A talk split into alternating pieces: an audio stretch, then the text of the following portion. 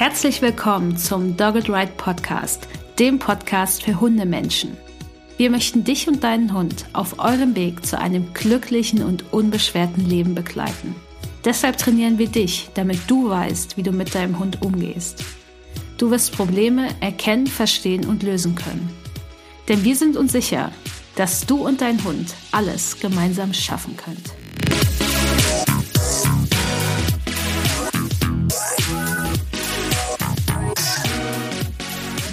Herzlich willkommen zur Folge 42 im Dogged Ride Podcast und heute dreht sich alles um das Thema Jagdverhalten und dafür habe ich Uli von Dogged Ride, eine Expertin eingeladen zum Thema Jagdverhalten und Jagdhunde, nämlich Anja Fiedler. Und wir sprechen heute darüber, warum überhaupt so viele Hunde jagen, ob du Jagdverhalten abstellen kannst und wenn ja, wie, warum Strafe und Unterdrücken und Hemmen langfristig beim Thema Jagdverhalten wirklich wenig bringen und was du stattdessen tun kannst, damit das Jagdverhalten deines Hundes kontrollierbar wird. Ich wünsche dir ganz viel Spaß mit dieser Folge.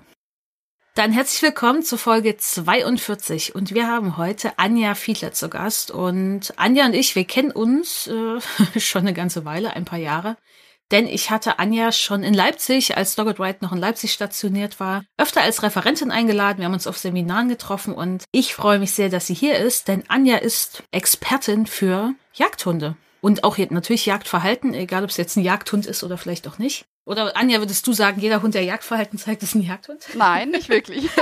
okay, sehr gut. Genau, und Anja ist Referentin, sie ist Autorin und sie ist natürlich auch äh, Hundetrainerin oder Trainerin für Menschen mit Jagdhunden oder, oder Hunde, die eben Jagdverhalten zeigen. Und seit 2009 gibt es Dog Able, ihre Hundeschule. Anja, nennst du es überhaupt Hundeschule? Ja, irgendwie schon, ja. weißt du. Okay. Die Leute kommen zu mir. und ja, wie soll ich sonst nennen? Ne? Also ich sag mal, ich, meine Seminare fallen da auch mit drunter und mir ist das, ich glaube nicht so gern da um die Worte, ob das jetzt mhm. Coaching mhm. oder Training oder was weiß ich ist. Hauptsache, die Leute kriegen Hilfe und den Hunden geht's besser und den Leuten dann natürlich auch. Ne? Also da bin ich nicht so kleinlich. Alles klar. Dann stell dich doch gerne noch mal vor, was du machst, damit die Leute wissen, wer du bist. Und dann geht's los ins Thema alles über Jagdhunde und Jagdverhalten. Ja, ich bin Anja. Uli hat es ja schon erwähnt. Ich freue mich total, dass Uli mich eingeladen hat. Leider sehen wir uns ja nur noch äußerst selten und wenn dann nur online, das natürlich äußerst bedauerlich mhm. ist. Aber jetzt hat sie mich zu ihrem wunderbaren Podcast eingeladen und da möchte ich euch natürlich gerne ein bisschen was erzählen. Ja, ich bin Anja, ich trainiere hier am Niederrhein in Meerbusch Hunde und ihre Menschen. also in allererster Linie natürlich die Menschen mit ihren jagenden Hunden. Das können Nichtjäger sein, das können Jäger sein. Es geht um Kontrolle von Jagdverhalten, um Beschäftigung, auch um Jagdgebrauch. Und ja, zusätzlich laufen noch meine Seminare, meine Bücher, meine Webinare. Und ja, so versuche ich immer die Leute ein bisschen bei Laune zu halten und ihnen zu helfen, dass sie besser mit ihren Hunden durch den Alltag kommen. Ne? Oder eben auch durch den jagdlichen Alltag, je nachdem, was so ansteht. okay. Willst du kurz was zu deinen eigenen Hunden sagen oder deiner Hündin jetzt? Ach so, ja, tatsächlich habe ich auch Hunde oder Ach, wirklich? Ja, im Moment leider nur noch einen Hund. Äh, das ist die Ilse, ein ungarisch Strata, die äh, jagdlich auch geführt wird. Wobei wir natürlich die meiste Zeit im Alltag verbringen, so dass ich auch nicht jeden Tag sagen kann, wow, die kann irgendwie durch die Gegend titschen und äh, für mich nach Wild suchen oder sowas. Wir müssen uns also auch die meiste Zeit unseres Lebens benehmen können in fremden Revieren, so dass mich natürlich das Thema genauso begleitet wie alle anderen auch, dass ich meinen Hund vernünftig abrufen, stoppen kann und gerne auch mit ihr natürlich draußen zusammen arbeite. Abseits vom jagdlichen Training haben wir eigentlich immer Spaß draußen, ein bisschen was zu machen. Und ja, soll ich noch was zu meinen anderen wenn du möchtest. Ja. Ich habe dich ja noch mit anderen Hunden kennengelernt. Ja, noch mit einer, ja. Mhm. ähm, du hast ja gleich noch eine Frage. Ich kenne ja die Fragen schon so ein bisschen, drum äh, kommen wir da eben nochmal zu meiner ersten Hündin, aber die Ilse ist mein dritter Wischler. Davor hatte ich auch zwei Wischlers, die jagdlich sehr motiviert waren und mit denen bin ich halt in die jagdliche Arbeit dann eben auch reingerutscht. Ne? Und war mir einfach wichtig, dass ja ich nicht nur den Nichtjägern irgendwie helfen kann, sondern äh, natürlich auch der ein oder andere Jäger hoffentlich immer mehr davon sagen, ich möchte das Thema gerne etwas freundlicher angehen. Und ja, wenn man selber weiß, man möchte den Hund jagdlich führen, findet man nicht so viele Adressen, wo man sagen kann, da fühlt man sich äh, gut aufgehoben im Training, ne? wo es einfach mhm. freundlich einhergeht und so kam es eben, dass ich mich da auch selber einfach reingefuchst habe sozusagen. Und äh, mit Frieda Frieda Sanders war meine ungarisch kurzer Hündin und Wolke, mein erster ungarisch Strata, dann eben auch. Ne? Und so mehren sich auch die Jäger in meinem Training. Was natürlich ganz schön ist, dass äh, da auch langsam so ein bisschen ein Umdenken stattfindet. Mm, da würde ich gerne nochmal nachfragen. Wann war denn so der Punkt, dass du gemerkt hast, okay, ich möchte gern mit Jäger, Jägerinnen auch arbeiten und dich da in diese Richtung entwickelt hast? Kam das einfach, weil du gemerkt hast, okay, meine Hündin damals brauchte das oder da fehlt irgendwas oder du hattest dieses Interesse oder was, was hat dich dazu gebracht, in diesen Bereich da so einzusteigen? Weil es gibt natürlich viele HundetrainerInnen, die sich mit Jagdverhalten gut auskennen, aber jetzt nicht einen Hund jagdlich führen. Mhm. Also ich sag mal, ähm, die Frieda, ähm, unsere erste Wischlerhündin, kam halt aus einer Verbandszucht, aus einer jagdlichen Leistungszucht. Und die Züchter freuen sich natürlich immer, wenn man ähm, die Hunde auch eben auf den einschlägigen Prüfungen vorstellt, damit man auch ein bisschen weiß, hat die Verpaarung Sinn gemacht oder so. Mir persönlich macht das Thema Spaß und ich sag mal, wenn man sich mit, mit Jagdverhalten auseinandersetzt, ist natürlich der Ursprung dessen, die jagdliche Arbeit liegt so ein bisschen nah beieinander. Ne? Und dann fängt man natürlich an, ähm, Kontakte zu knüpfen und sich in diese ganze Materie einzuarbeiten. Was müssen die Hunde da machen? Was muss ein Vorstehhund da machen? Meines sind ja nun äh, immer die Vorstehhunde gewesen und sind es auch immer noch. So kam das. Ne? Ich habe dann natürlich meinen Jagdschein gemacht, als wir den ersten Wischler eben hatten. Und dann kamen irgendwann die Prüfungen hinzu. Ne? Und dass man natürlich dann den einen oder anderen Hund auch mal mit zur Jagd genommen hat. Mhm. Also für mich ist jetzt äh, primär dieses Arbeitsthema wirklich das Wichtige und einfach dieses freundliche Training auch an die Jäger weiterzugeben. Weniger, dass ich irgendwelche Tiere erlege. Ne? Mhm. das ist ja, ist einfach spannend, ne, wenn man sieht, wie die hm. Hunde mhm. arbeiten und das tun, wofür sie eigentlich gedacht sind oder wofür der Mensch sie selektiert hat, damit er eben mit ihnen arbeiten kann. Ne? Und ähm, so ein Vorstehhund sieht man natürlich auch bei der Arbeit, weil der natürlich so im Dunstkreis arbeitet. Wenn man jetzt Brackenbesitzer ist, dann ähm, hat man natürlich häufig Hunde, die etwas weiter weg nicht auf Sicht arbeiten. Da kann man sich natürlich nicht in der Form dran ergötzen, aber das macht bei den Vorstehhunden für mich persönlich jetzt natürlich schon großen Spaß. Ne? Und da bin ich dann einfach ähm, dabei geblieben.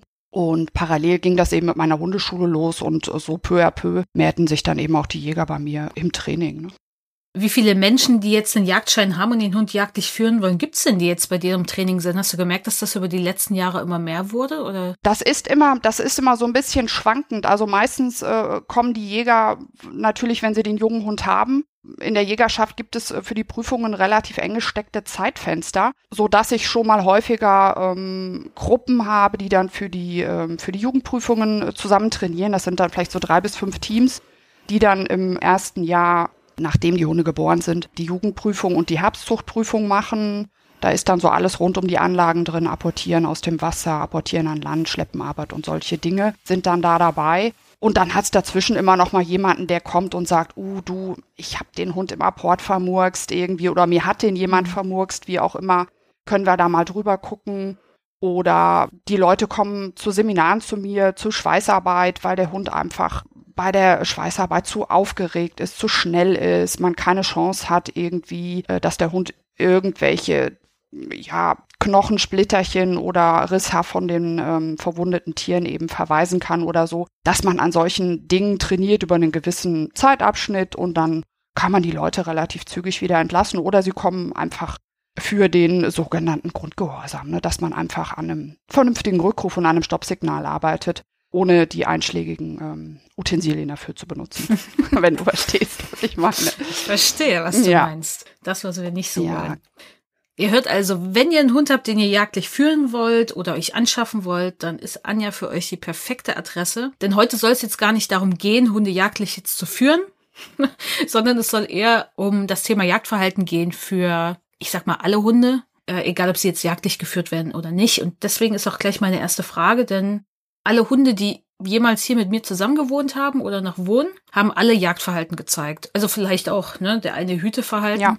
Aber gut, äh, im Grunde genommen hat er gehetzt, äh, ob sein Ziel jetzt hüten war oder nicht. Vollkommen gleich erstmal. Im Endeffekt kommt was ähnliches bei raus und es macht natürlich Schwierigkeiten im Wald und Feld. Und deswegen, warum zeigen denn überhaupt so viele Hunde Jagdverhalten oder warum hören wahrscheinlich jetzt hier so viele zu, weil sie sagen so, oh, mein Hund ja kann ich nicht abrufen und er ist schnell weg. Also sicherlich, was du gerade schon gesagt hast, ne, du hattest ja jetzt nicht, äh, du hattest eher ja die Hütehund-Fraktion bei dir an Bord. Ähm, es gibt einfach unheimlich viele Hunde inzwischen, die einen Arbeitshintergrund haben, egal ob jetzt für den Hüte- oder für den Jagdgebrauch, die sich einfach in ganz normaler Menschenhand sozusagen befinden äh, in ganz normalen Familien befinden, die aus was auch immer für Beweggründen angeschafft wurden. Und natürlich ist es diesen Hunden nicht möglich, ihren Arbeitshintergrund zu Hause abzulegen, nur weil man gemütlich durch den Wald schlendern will oder irgendwie Pilze pflücken oder was auch immer. Ähm, wenn die selektierten Auslöser auftauchen, reagieren die Hunde natürlich drauf. Ne?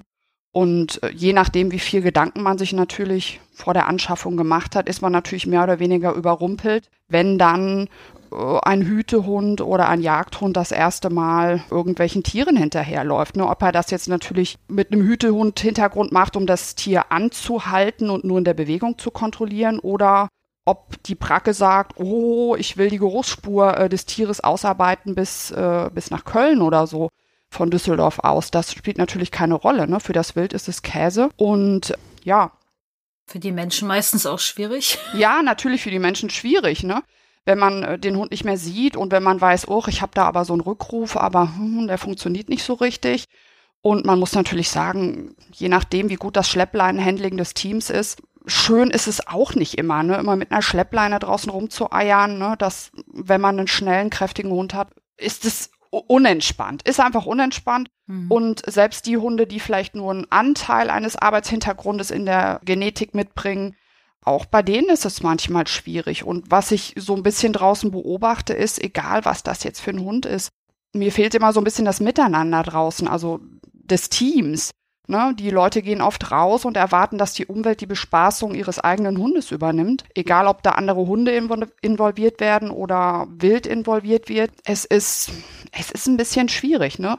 Und ich denke, vielen Hunden ist einfach auch langweilig. Ne? Was sollen die machen? Wenn der Hund einfach nur sein tägliches Viereck, sag ich mal, läuft oder Runde, wie auch immer, und da passiert mit dem Menschen nichts, wird er sich sicherlich irgendwelche anderen interessanten Dinge suchen, denen er sich dann hingibt. Ne? Und wenn man mit Hundefreunden spazieren geht, vielleicht, wo welche sich schon mit Jagdverhalten auskennen, dann werden natürlich die, die sich noch nicht so gut auskennen, zügig angelernt. Ne? Das geht natürlich dann relativ schnell, dass die sich dann solche Sachen abgucken. Ne? Und ähm, wenn man als Mensch, Mensch dann eben sehr unachtsam ist, man quatscht, man telefoniert, weiß ich nicht, ne? steht da in der Plauderrunde und die Hunde machen, was sie wollen, kommt natürlich immer mehr an Lernerfahrungen hinzu. Das ist einfach ein bisschen ungünstig. Ne? Und mhm. da braucht es nicht unbedingt diesen Selektionshintergrund des Hüte- oder mhm. Jagdgebrauchs. Ne? Also da sieht man draußen einfach auch andere Hunde, die dem Wild hinterherlaufen, weil sie einfach gemerkt haben, ach du, wenn ich das tue, ist eigentlich ganz lustig. Ne? Mhm. Deswegen sollte sich die Folge wahrscheinlich jeder Hundehalter, Hundehalterin anhören. Vielleicht. das kann euch allen passieren. Egal, was ihr euch für einen Hund aussucht, selbst wenn das vielleicht Hunderassen sind, bei denen gesagt wird, was weiß ich, Hohe war zum Beispiel, die zeigen kein Jagdverhalten, ja. ja, haha. Es trifft dann vielleicht nicht auf jedes Individuum dieser Rasse zu. Nein, es gibt einfach viele Hunde, die Freude an Bewegung haben, ne? Und wenn sich keiner mit ihnen beschäftigt, dann suchen sie sich ihre Hobbys eben selber, ne? Das äh, muss man einfach sehen, ja. Und Jagdverhalten macht ja auch vielen Hunden in gewisser Weise Freude oder befriedigt halt Bedürfnisse, ne? Na klar. So. Und ja, und wenn ja. die kein anderer befriedigt, wenn der Mensch daran nicht beteiligt ist, dann ist der Mensch eh dann irgendwann die trübe Tasse und äh, die Umwelt ist halt viel attraktiver. Ne? Dann ist natürlich klar, in welche Richtung die Hunde laufen. Dann laufen sie halt in Richtung Hundewelt und nicht unbedingt Richtung Menschenwelt. Ne? Das ist einfach so. Ja. Und deswegen ich, ich meine, mit Aski als Schäferhund, der hat so starkes Jagdverhalten gezeigt. Äh, also so, das Hetzen war so schnell auslösbar. Und ich meine, er ist ja auch rangegangen. Er hat ja auch wild bevor er zu uns gezogen ist, hat er ja einiges wild auch erwischt. Äh, und ich weiß auch, dass zum Beispiel auch die Mutterhündin von ihnen auch das auch durchgezogen hat. Und eigentlich, ne, Schäferhunde, ah, ne, menschenbezogen, leicht händelbar, wie manche sagen. Hey, da, da steckt halt auch was dahinter und das kann halt auch individuell anders sein. Ich meine, heute haben wir damit jetzt echt kein Thema mehr, aber das Potenzial ist da und das ist auch einfach echt nicht cool. Ne? Nee, so. definitiv nicht. Und äh, gerade so die Hütehund, Schäferhund-Fraktion. Ähm, es sind einfach Hunde, die viel übers Auge abhandeln und in der Umwelt, wo wir uns bewegen, also ich wohne jetzt nicht städtisch, aber auch nicht auf dem platten Land, es gibt genug, was sich bewegt, ne? Ob das Definitiv, jetzt wild ist ja. oder Fahrräder am Horizont oder Kinder auf irgendwelchen fahrbaren Untersätzen, was auch immer, ne? Autos. Autos. Da haben solche Hundetypen schon eine Menge zu gucken. Und es ist eine Menge Arbeit, dass sie nicht bei allen beweglichen Objekten sagen, ich möchte das gerne einholen, ich möchte mich vor es stellen oder was auch immer, ne? Oder ich möchte es auch festhalten, ne? Man hat ja bei vielen Hütehunden das Festhalten eben auch mit selektiert. Ja, bei ASCII ist das auch der Fall. kann man ja. nicht mehr, kann man nicht sagen, ach, naja, ist ein Hütehund, der stellt sich nur davor und pff, guckt das an oder so. Wenn die dann da einen Fersengriff an einem Reh machen, ist es auch nicht unbedingt so schön, ne? muss man sagen. Was war denn für dich so die wichtigste Erkenntnis in den ganzen, seit 2009, seitdem du jetzt vielleicht auch Doc Able hast, so im Erkenntnis im Training mit jagenden Hunden? Was das, was du gerade gesagt hast, dass so das Team draußen meistens so, also dass das Miteinander fehlt oft? Ja, das ist so, was ich von anderen beobachte. Ne? Ich sag mal, die Leute, die zu mir kommen, lernen das natürlich anders, ne? dass sie auf ihren Hund eingehen, miteinander äh, die Umwelt sich erarbeiten und solche Dinge. Ne? Jetzt für mich persönlich die äh, größte Erkenntnis war vielleicht, dass ich wirklich weg bin von endlosen Spaziergängen. Ja, wo man ja einfach denkt, boah, du hast einen Jagdhund, wow, du musst den fünf Stunden am Tag im Galopp durch die Gegend schleifen, sonst reißt er dir die Bude auseinander. Das ist natürlich Käse. Ne? Ich bin echt äh, mittlerweile total äh, minimalistisch unterwegs, ähm, dass ich auch mit den Kunden relativ wenig Strecke mache, damit die Hunde erstmal checken, okay, was ist denn hier, was ist denn da, ah, das habe ich schon gesehen, oh, das habe ich schon gerochen. Einfach um das Erregungsniveau auf einem Ja. Level zu kochen, dass ich noch mit den Hunden arbeiten kann. Ne? Was sich einfach auch bei meinen eigenen Hunden dann irgendwann gezeigt hat, ne? dass irgendwann sind die drüber. Ne? Eine Stunde okay, aber ich sag mal, wenn man den Vorstehhund zwei Stunden durch die Botanik schleift, natürlich rennt der dann noch und hat der Spaß. Ne? Ich meine, der hält ja auch einfach so einen Jagdtag durch ne? und dann hat er immer noch Spaß. Aber das ist ja nicht, was wir zum Arbeiten brauchen draußen ne, mit dem Hund und was wir zum Abrufen brauchen, wenn die Hunde sich so hochschaukeln, äh, dass wir sie nicht mehr ansprechen können. Dass ich wirklich in den letzten Jahren da einfach die Art, wie man sich durch die Gegend bewegt, geändert habe. Oder wenn man merkt, oh, jetzt habe ich ja hier so einen Vorstehhund, der darf sogar frei laufen, der galoppiert aber vielleicht schon eine halbe Stunde, dass man dann erstmal wieder was bisschen öderes macht. Ja, schon einen Übergang äh, findet, dass man nicht sagt, wow, Galopp, äh, Decke oder sowas, sondern einfach langsame Beschäftigung oder sowas. Ne? Ähm, das hat sich wirklich als Knackpunkt erwiesen, ne? dass, äh, dass man dieses Erregungsniveau einfach auf einem gewissen Level köcheln sollte. Und das äh, funktioniert bei den Teams wirklich richtig gut, ne? Dass sie einfach in der ersten Stunde schon merken, oh, der Hund ist irgendwie ganz gut drauf. Ne? Manchmal hört man das ja so als Trainer in der ersten Stunde, ach ja, sonst ist er nicht so lieb, ne? Aber Ja, das hören wir auch öfter, ne? ja, ich mache da ja nichts, ne? Wir, man unterhält sich erstmal, man beobachtet den Hund, man macht so Kleinigkeiten, ne? Aber in allererster Linie eier ich da irgendwie auf einem relativ kleinen Gelände oder auf einer kleinen Fläche rum. Ich habe ja kein festes Gelände, aber wenn ich irgendwo in den Rheinauen bin, dann äh, geben, geben wir nicht Stoff und rennen da irgendwelche Wege entlang. Wir versuchen immer zu gucken, okay, hier haben wir mal eine kleine Hecke, dann warten wir da mal ein bisschen, bis der Hund die komplett abgerochen hat oder sowas. Das bringt schon total viel, ne? dass der Hund dann nicht schon nach zwei Minuten schreiend in der Leine steht. Ne? Mhm. Oft ist es ja auch so, dann hast du diesen Hund, ne, zum Beispiel Aski früher, alles, was ihn gestresst oder aufgeregt hat, hat dazu geführt, dass er schneller läuft. Ja, Dann passt du dich dem automatisch an, weil du Ja. denkst, der Hund braucht das oder du passt dich automatisch an, weil du denkst, Mist, dann wird die Leine wieder straff, also hinterher, ne? Aber eigentlich ist es, kann der Hund erstmal nichts anderes, weil er, ne, das Erregungsniveau ist zu hoch. Es geht erstmal für ihn nicht anders. Aber jetzt ist es ja ganz anders mittlerweile. Okay, der wird jetzt auch bald zwölf, ne? Man kann jetzt auch sagen, wird alt, aber das ist nicht, weil er alt wird. Nee, das sind immer noch Hunde, die sich gerne bewegen. Ne? Und gerade dieses, oh, ich versuche das Tempo des Hundes zu bedienen. Ich habe auch manchmal Teams, die dann so lustige Ideen haben und sagen, oh, ich habe so einen Deutsch-Strata-Mix. Wir machen jetzt ab und zu so Rennspiele und rennen mit dem an der Schleppleine, ne? dass der mal galoppieren kann. Aber das ist natürlich schwierig, weil man muss es ja wieder anhalten. Ne? Und auch wenn man sagt, wie du, ne, ich habe dann versucht, so schnell zu laufen wie Aski. Ne? Klar, das kann man machen, kann man versuchen. Aber das, also das, Hat nicht funktioniert. es ist limitiert, sagen wir es mal so, ne? Und äh, dann das wieder runter zu bremsen. Oder manchmal fragen die Leute ja auch, du, weißt du, wenn mein Hund so einen Wildwechsel anzeigt, darf ich dann mal als Belohnung die Fährte des Tieres ausarbeiten lassen, welches da gewechselt hat. Nein, einmal geht das nicht wegen des Wildes und wenn ich das einem, auch einem, weiß ich nicht, Vorstehhunde-Team sage und der kachelt dann da durch den Wald, man muss den Hund ja irgendwann wieder anhalten. Und meiner Erfahrung nach ist dieses, wir hören jetzt damit auf, viel, viel frustrierender, als dafür zu sorgen, dass der Hund gerade wenn er noch viel Leine laufen muss, dass man ihn auf einem Tempo hält, mit dem er klarkommt. Wenn ich Erwartungen schüre, wo der Hund das Bedürfnis hat, ich will jetzt hier galoppieren, weil ich Feld sehe und ein Vorstehhund bin, ist das natürlich schwierig. Dann gucke ich halt für diese Hunde, dass ich so laufe, dass eben nicht so viel weite Flächen da sind. Dass der sagt, ach, guck mal, ich kann auch traben und oh, da riecht's ja an der Seite irgendwie mal nach Hundepipi oder da hat vielleicht mal ein Fasan gesessen, ich riech da so ein bisschen rum, aber ich äh, muss nicht als Kanonenkugel durch die Gegend titschen. Ne?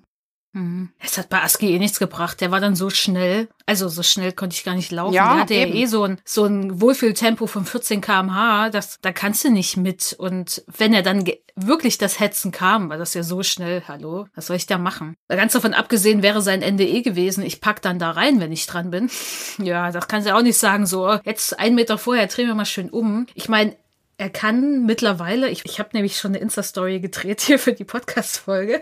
Okay. Weil Vanessa aus unserem Team sagt, hey, macht mal was zum Jagdverhalten, damit wir dann hier das mit der Folge hier ein bisschen verbinden können. Und just zwei Tage später ist natürlich ein Reh durch den Wald gerannt vor seiner Nase. Und äh, wir haben ihn abgerufen und er kam dann auch gleich zurück. Und dann hat er sich dort noch eine Weile auf dem Weg beschäftigt, weil es ist ja darüber gelaufen. Mhm. Ja. Und natürlich kann er das machen. Ja, natürlich. Aber er läuft halt nicht mehr ins Unterholz Ja. rein. Und er ist auch total langsam unterwegs, ne? Oh ja, hier. Und dann stehst du einfach nur da, stehe ich daneben und lass ihn seine Na Zeit. klar. Irgendwann hat er dann mich angeguckt und hat gesagt, ich würde jetzt gerne einen Keks nehmen. Was machen wir hier eigentlich gerade? Genau, warum stehen wir hier so doof rum? Ja, aber das, das ist dann so dieser Schlüssel, ne? Diese ganze Hektik, wenn man wirklich im Stechschritt durch den Wald marschiert, hält man den Hund ja schon auf so einem hohen Erregungsniveau. Dann braucht ja nur äh, irgendwie ein Blatt vom Baum zu fallen. Und ja, und der Ja. Hund ist weg. Ne? Bei meiner äh, ersten Hündin äh, haben dann manchmal solche Sachen gereicht. Dann war die, steckte die mitten im Wald drin. Ne? Und Ja, bei Aski war das auch so. guckt man natürlich hinterher, weil man sich denkt, "Hö, was ist das? Ne? Irgendwann hat ja jeder mal seinen ersten Hund und dann weiß man auch noch nicht so besonders viel darüber, ne? Und schon gar nicht unbedingt gleich über Jagdverhalten, ne? Ich habe ja auch mal gedacht, so, da hat sich doch nur ein Grashalm bewegt. Ja. Tschüss, ne? Okay, schönen Dank. Ich bin dann mal weg. Mhm. Ich meine, der war dann Gott sei Dank relativ schnell gut abrufbar. Das war einfach echt dann auch ein Geschenk, dass das recht gut funktioniert hat und auch mit Schleppleine so händelbar war, auch in gewisser Zeit. Aber das war nicht, nicht schön. Nee, schön ist anders, das muss man sagen. Okay, sehr gut. Jetzt sagen viele wahrscheinlich, oh mein Gott, das ist ja alles irgendwie, was soll ich jetzt eigentlich machen mit meinem Jagdhund? Ich will doch nur, dass das Jagdverhalten aufhört. Genau. Wie kann ich das abstellen? Ja. Geht das? Also, ist das jetzt, das ist deine Frage, ne? Das ja, also, ist meine ja, Frage. Also abstellen ist tatsächlich schwierig. Ne? Abstellen äh, ist wirklich schwierig. Das, woran ich arbeite, ist, dass ich mir überlege, okay, was finde ich an so einer Beutefangsequenz ganz gut? Womit kann ich leben? Und das ist für mich in allererster Linie mal das, was im Stehen stattfindet. Ne? Der Hund steht und glotzt in der Gegend rum, wittert vielleicht noch so ein bisschen, stellt die Ohren auf Empfang. Das finde ich gut. Oder es ist irgendein Tier bereits anwesend, dann ähm, schaut er es sich vielleicht an und steht dabei. Und äh, wir wissen dann natürlich, okay, alles, was danach kommt, hm, wenn man nicht gerade einen Vorstehhund hat, der dann vielleicht noch so eine Beschleichsequenz nachschiebt nach dem Belauern, dann käme nach dem Belauern das Hetzen oder nach dem Auffinden eines frischen Wildwechsels das Ausarbeiten der Spur oder der Fährte. Kann man beides nicht gebrauchen. Das heißt, was ich sehr gut trainieren kann, ist Anzeigeverhalten. Egal, ob der Hund ein attraktives Geräusch gehört hat, ob der einen attraktiven Geruch gerochen hat oder ein attraktives Tier erspäht hat. Er kann lernen und das können eben auch Hunde lernen, wo man das Stehen nicht in der Selektionsgeschichte forciert hat, wie ein Terrier jetzt zum Beispiel. Ne? Die können lernen, stehen zu bleiben und man baut eben ein kleines Zeitfenster ein zwischen den Dingen rund ums Stehen bleiben und langsam sich bewegen hin zum ähm, Verfolgen. Und das klappt wirklich gut. Man wird nie hinkriegen, dass ein Hund, der ehemals gerne Hetzverhalten gezeigt hat, dass der irgendwann sagt, nee, finde ich voll doof. Ne? Aber der kann natürlich lernen, dass sich diese ganzen Dinge rund ums Verfolgen mit der Bezugsperson natürlich praktizieren kann. In Form von Hetzspielen, Rückspur suchen, dass ich was auf dem Weg verloren habe, was auch immer.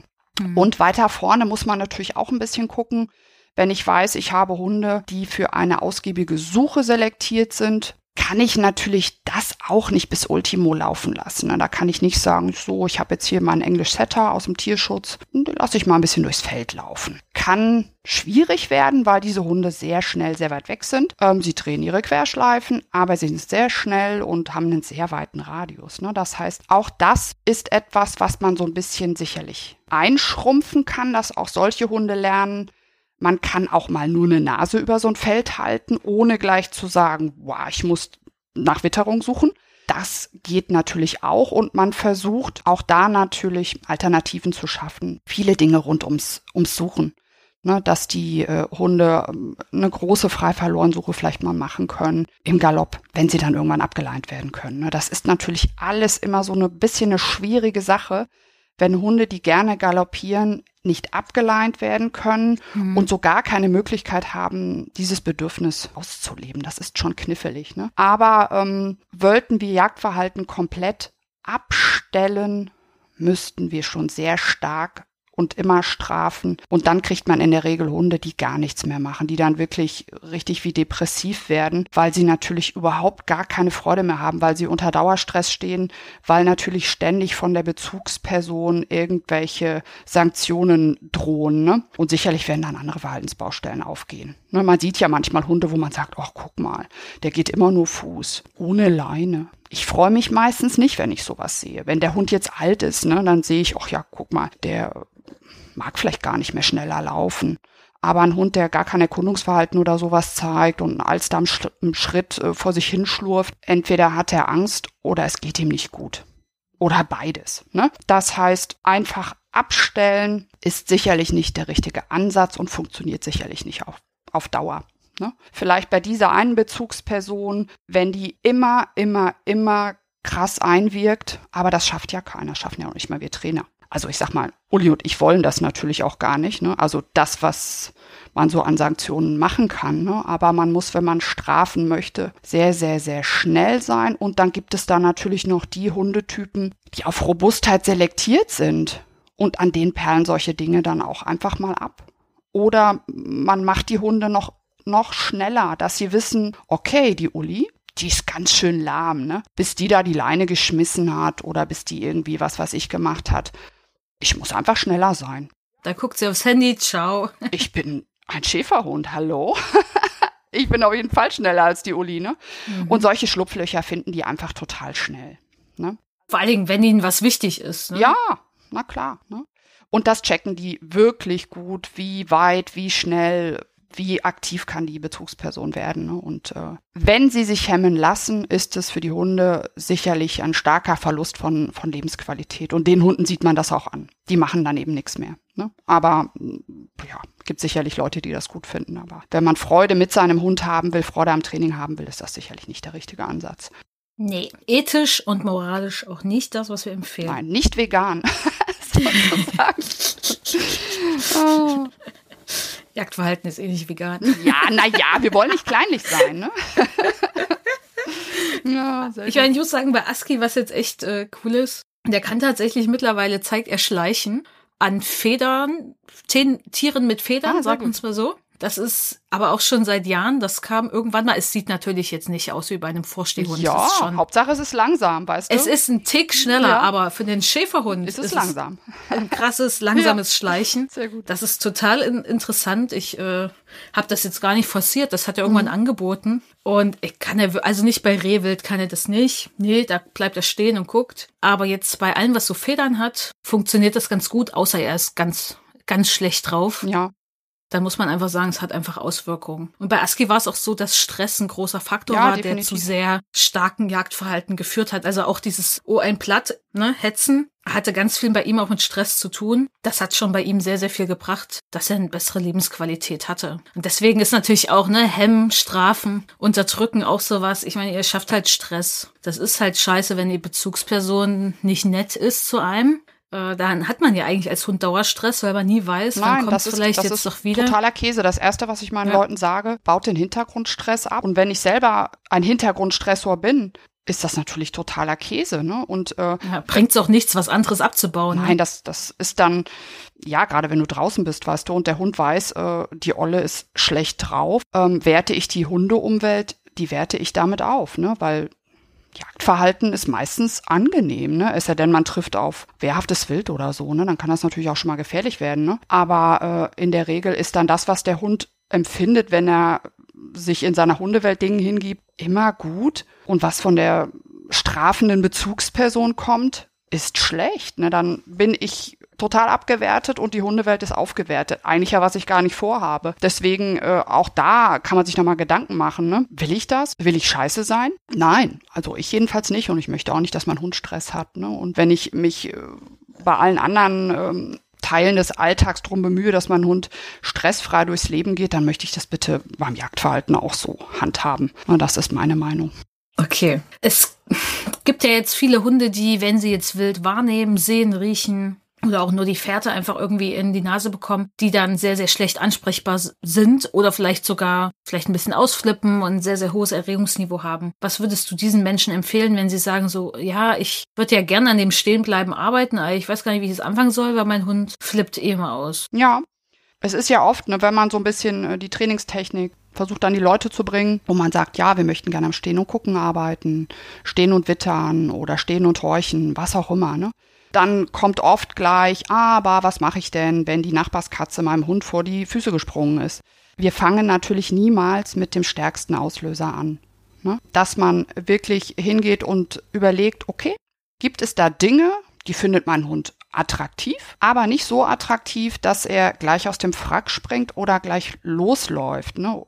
Oder beides, ne? Oder gleich in der Leine baumelt, wie auch immer. Dass ich versuche von, von unten von den schwächsten Auslösern aus äh, das Thema aufzurollen. Dort anfange, eine Markersignal äh, zu arbeiten und sage, oh, das hast du cool gemacht, du bist stehen geblieben, als das Blatt gefallen ist oder sowas. Mm, und ich gebe dir dafür eine bewegte Belohnung. Und so baue ich das, äh, das Ding weiter auf. Und wenn ich weiß, oh, naja, der flüchtige Hase, da ist mein Hund echt out of order, ne? Dann übe ich halt erstmal an der Witterung von einem Hasen, wo ich weiß, ach ja, hier sind die immer auf dieser Wiese und dann sehe ich ja meinem Hund vielleicht schon, ah, okay, hm, der scheint irgendwas gerochen zu haben und kümmere mich erstmal um das Auffinden des Geruchs oder solche Dinge. Und wenn man mal überrumpelt wird und dann kommt da irgendwie, manchmal ist das ja so, ne? So Tiere haben ja auch Phasen, wo sie ein bisschen crazier sind. Ne? Wir haben jetzt gerade mhm. Zeit der Hasenhochzeiten. Ne? Und dann laufen die da natürlich in Gruppen übers Feld und im Moment gibt's doch keine Feldfrucht und sind total irre. Und dann laufen die auch mal auf einen Hund zu oder sowas. Ne? Und wenn man natürlich mal in so eine Situation gerät, wo der Hund dann einfach aus dem Frack gesprungen ist, äh, man schaut halt, okay, bewegt sich das Tier von uns weg oder bewegt es sich auf uns zu oder was tut denn dieses Tier, ne? Manchmal kann man einfach in der Situation bleiben und kurz vielleicht einen Moment warten, kann der Hund wieder auf vier Füßen stehen. Auf vier Füßen stehen könnte man wieder verstärken. Dann nimmt der Hund vielleicht noch kein, kein Essen oder sowas an oder kein Spieli, aber dann lobt man halt mit ruhiger Stimme. Und wenn man merkt, oh, na, hier mitten im, im Kessel des, im Auge des Orkans ich nicht bleiben, dann hat man vielleicht ein Signal fürs Weitergehen und nimmt den Hund erstmal ein Stückchen aus der Situation heraus und ähm, versucht dann aus, weiß ich nicht, 10 bis 50 Metern Distanz zu schaffen, dass der Hund wieder ohne Töne auf vier Füßen stehen kann und äh, wer sich vielleicht mit, mit Entspannungswerkzeugen auskennt, dass der Hund äh, gelernt hat, vielleicht seine Schulter in die Hand des Menschen zu drücken, dass man ihn da noch so ein bisschen unterstützen kann oder so dann äh, macht das natürlich total viel Sinn. Jeder Hund regt sich mal auf. Da kann man noch so gut trainieren. Man hat ja keinen Hund, der irgendwie im Ruhepuls unterwegs ist. Soll der auch gar nicht. Das geht auch nicht, ne? Aber schön wäre, dass man als Bezugsperson dafür sorgt. Dort, wo der Hund sich aufgeregt hat, soll er sich wieder abregen und wir denken nicht an den stärksten Auslöser zu Beginn des Trainings, sondern natürlich an den schwächsten. Und ich suche dann natürlich auch fürs Training das Umfeld so aus, dass ich natürlich von den starken Auslösern nicht alle fünf Meter irgendwie überrumpelt werde. Ne? Dann sind wir wieder so ein bisschen bei diesem, wie bewege ich mich mit meinem jagdlich motivierten Hund durch die Umwelt, ne? dass man so ein bisschen schaut, wo laufe ich denn mit dem? Kann der da viel sehen, was er nicht sehen soll? ähm, dass ich sagen kann, okay, zwei Wildbegegnungen kann ich richtig gut trainieren und dann gehe ich wieder heim, als dass ich irgendwie von Auslösern überrannt werde und der Hund nach fünf Minuten im Wald oder im Feld ähm, jenseits von Gut und Böse ist, dann kann ich auch nur nach Hause fahren, ehrlich gesagt. Und zu diesem Thema sehr aufgeregte Hunde im Wald und auch Jagdhunde gibt's noch eine extra Podcast-Folge mit Ines Scheuer-Dinger. Falls ihr da noch mehr wissen wollt dazu, die kommt nach der Folge mit Anja raus. Deswegen schaut da einfach noch mal rein, wenn ihr da noch mal mehr zu wissen wollt, wenn euer Hund vielleicht im Wald sehr aufgeregt ist oder einen sehr aufgeregten Jagdhund habt, da haben wir noch mal eine extra Folge zu aufgenommen. Könnt ihr mit der Ines bestimmt im Wald baden? Genau. Habe ich mit Ines nämlich auch schon gemacht. Sehr gut. ja.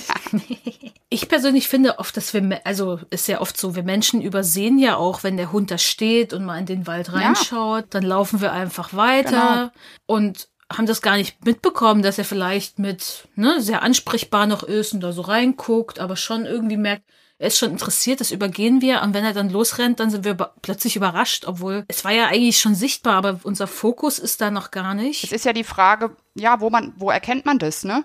Ja, äh, und dafür ja. muss man die Leute halt auch so ein bisschen sensibilisieren. Und man muss sie auch so ein bisschen zum, zum Schlendern inspirieren, so ein bisschen, ne? Weil alles, was der Hund langsam tut, spielt uns ja total in die Karten. Ne? Wenn ich dann bei jedem Pup sage, oh, nee, wir müssen jetzt weitergehen, klar hat man es mal eilig. Dann sage ich meiner Hündin auch mal, wir gehen jetzt weiter, weil ich muss zum Auto oder ich habe den nächsten Kunden oder sowas, ne? Aber wenn ich wirklich mit dem Hund spazieren gehe, und wenn ich dann da für eine halbe Stunde nur 100 Meter gelaufen bin, egal. Hauptsache der Hund hatte Spaß. Und ich hab dann ja auch Spaß, ne, wenn der viel guckt, viel schnüffelt, ne. Und nicht dieses Bedürfnis hat aus, ich schleif die Mutti mal quer über die Wiese oder sowas, ne. Und ich, ich glaube, das ist einfach auch ein Umdenken, weil wir haben einfach dieses Bild im Kopf von diesem straffen, also Gassi gehen ist halt, wenn dann laufen. Klar gibt's auch Leute, die gehen nicht viel Gassi, die gehen vielleicht nur im Block. Das ist vielleicht auch nicht so ausreichend. Was man auch macht, ob man auch da mal stehen bleibt, ne? Ja, die Ilse genau. zum Beispiel ähm, fährt total auf Städtchenrunden ab. Ne? Also mhm. ich, die bin natürlich viel mit der draußen, aber da kümmert die sich nicht um Hundegeruch. Ne? Und wir machen dann auch mal eine Runde am Tag wirklich nur durch, durchs Städtchen hier bei uns und da ergötzt die sich dran. Ne? Aber wir warten dann auch, bis sie sich jedes Pipi da irgendwie angelutscht hat und hat sich das angeguckt und angeschnüffelt. Das darf sie dann auch, ne? Und wenn man mal eilig zum Auto muss, dann sagt man dem Hund halt eben Bescheid, ne? Aber so eine Städtchenrunde kann auch was für sich haben, ne? Wenn man über einen Marktplatz schlendert, der gerade abgebaut wurde und da liegen da noch ein paar Krümmel rum und da waren halt viele Leute oder so. Das finde ich manchmal vielleicht für einen Hund erfüllender, weil er ein bisschen was tun darf, als zu sagen, so, ich schleife den jetzt am Fahrrad 30 Kilometer irgendwie an der Landstraße entlang. Na klar bewegt er sich dann, aber so dieses Input aus Gerüchen, Erkundungsverhalten zu zeigen, das fehlt dann halt auch manchmal ein bisschen. Ne? Ja, es braucht halt einfach einen guten Mix und auch zu schauen, welche Bedürfnisse hat mein Hund genau. jetzt. Ne? Und das, das geht ganz, ganz oft unter. Und das ist natürlich dann schade, weil damit könntet ihr natürlich die Weichen stellen für einen Hund, der sehr viel ansprechbarer ist. und das macht einfach einen riesen, hat der einen riesen Effekt einfach aufs ganze Sich Training. da so ein bisschen drauf einzulassen, was mag mein Hund, was tut er gerne und wie kann ich das fürs Training verwursten, die halbe Miete. Ne? Und dann schraubt man noch ein bisschen an der Erregung, macht ein ordentliches Rückruf, Stopptraining, was auch immer, was man da alles so haben möchte. Und dann ist es nicht so viel. Ne? Wenn der Hund gesund ist, ne? gibt ja auch manche Dinge, die äh, von der anderen, von der gesundheitlichen Seite her das Training so ein bisschen beungünstigen. Ne? Aber ähm, viele Dinge kann man ja auch ausräumen oder zumindest verbessern. Zumindest ein bisschen optimieren, ja. Was machst du denn, wenn Hunde keine Belohnung annehmen? Denn jetzt werden manche sagen, ja, ich würde das ja gerne alles machen. Mhm meinem Hund eine Bewegungsbelohnung oder was auch immer anbieten, aber der möchte gar nichts draußen nehmen. Ja, dann sind wir wieder bei unserem Erregungsthema. Also erstmal überlege ich natürlich, warum nimmt der Hund nichts? Nimmt der nie fressen? Dann würde ich überlegen, okay, dann hat er vielleicht irgendwie eine Bauchbaustelle. Ne? Also meine Hündin, die jetzt hier mit uns lebt, hat vom Baby an schlecht gegessen. Nicht, weil die jetzt besonders aufgeregt war, die hat halt einfach Bauch gehabt vom Baby an. Ne? Das hat sich jetzt so in der letzten Zeit einigermaßen stabilisiert. Dann weiß ich, okay, das muss ich irgendwie ausräumen. Aber äh, Uli meint sicherlich, ähm, den, den Bauch ausräumen. Ja, den Bauch ausräumen, genau. äh, aber Uli meint sicherlich dieses, der Hund kann nicht fressen, weil er einfach zu aufgeregt ist, ne? Oder kann nicht spielen, was auch immer, ist ja wurscht, ne? Oder er reagiert nicht auf das Markersignal, auch wenn ihr das nicht erwarten solltet. Aber viele warten dann ja drauf und dann kommt nichts. Jetzt hat er es nicht gehört, ne? Also wir, das wissen wir ja immer nicht, ne? Ähm, was man immer geben kann, ist seine Stimme, ne? wenn man was markiert hat, stehen und gucken, was weiß ich, warten aus irgendwelchen unerfindlichen Gründen. Was ich total gerne mache in, der letzten, in den letzten Jahren ist ähm, spezifische Markersignale für ähm, spezifische Futterbelohnungen, auch für spezifische Spielbelohnungen aufzubauen, dass der Hund weiß, wenn die Mutti Plumps sagt, lässt die Futter fallen. Das lernt der Hund erstmal unter einfachen Bedingungen, also daheim, im Garten, auf dem Parkplatz, was weiß ich. Und ähm, wenn ich dann schon so weit bin, dass ich sage, okay, ich rase nicht mehr durch die Umwelt, sondern habe da so meine Stammstrecke. Ähm, dann könnte man sagen, okay, es gibt da so ein paar Stellen, wo ich sage, ach, guck mal, hier plumpse ich ein bisschen Futter und der Hund weiß schon, aha, ich glaube, sie lässt es gleich fallen und kann sich schon erwartungsmäßig drauf einstellen und der Körper stellt auch die passende Erregung bereit, die dafür notwendig ist, zu sagen, oh, da ist was, ich gehe dahin und glaubt mir das auf, dass man zum einen verschiedene Belohnungsmöglichkeiten mit spezifischen Markersignalen ankündigt und sich dann vielleicht noch auf seiner Spazierstrecke hm, erstmal kleine Inseln bastelt, wo man diese spezifischen Belohnungen mit dem Hund praktiziert. Und dann kommen auch die Stellen dazwischen irgendwann dazu, wo der Hund sagen kann, oh, guck mal, es plumpst, ich kann das jetzt essen. Ne? Dass man über diese Erwartungshaltung geht, sowohl die Belohnung an sich betreffend, aber auch die Stellen, wo man die Belohnung nehmen kann. Und dann kommen eben immer mehr Stellen dazu. Ne? Und da spielt natürlich auch hinein, dass ich den Hund vernünftig durch die Botanik bewege.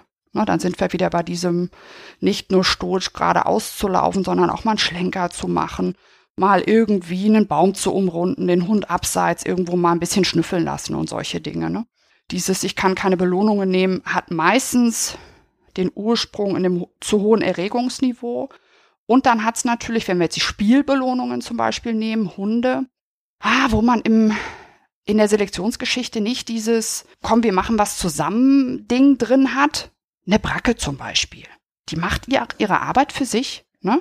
Und da kann man dann solche Dinge wie Spielen einfach auch lernen, dass man erstmal eine Spielbeute auftrainiert und dann anfängt, Spielverhalten wirklich zu, zu formen. Klingt ein bisschen doof, aber man kann Spielen so trainieren wie Sitzen.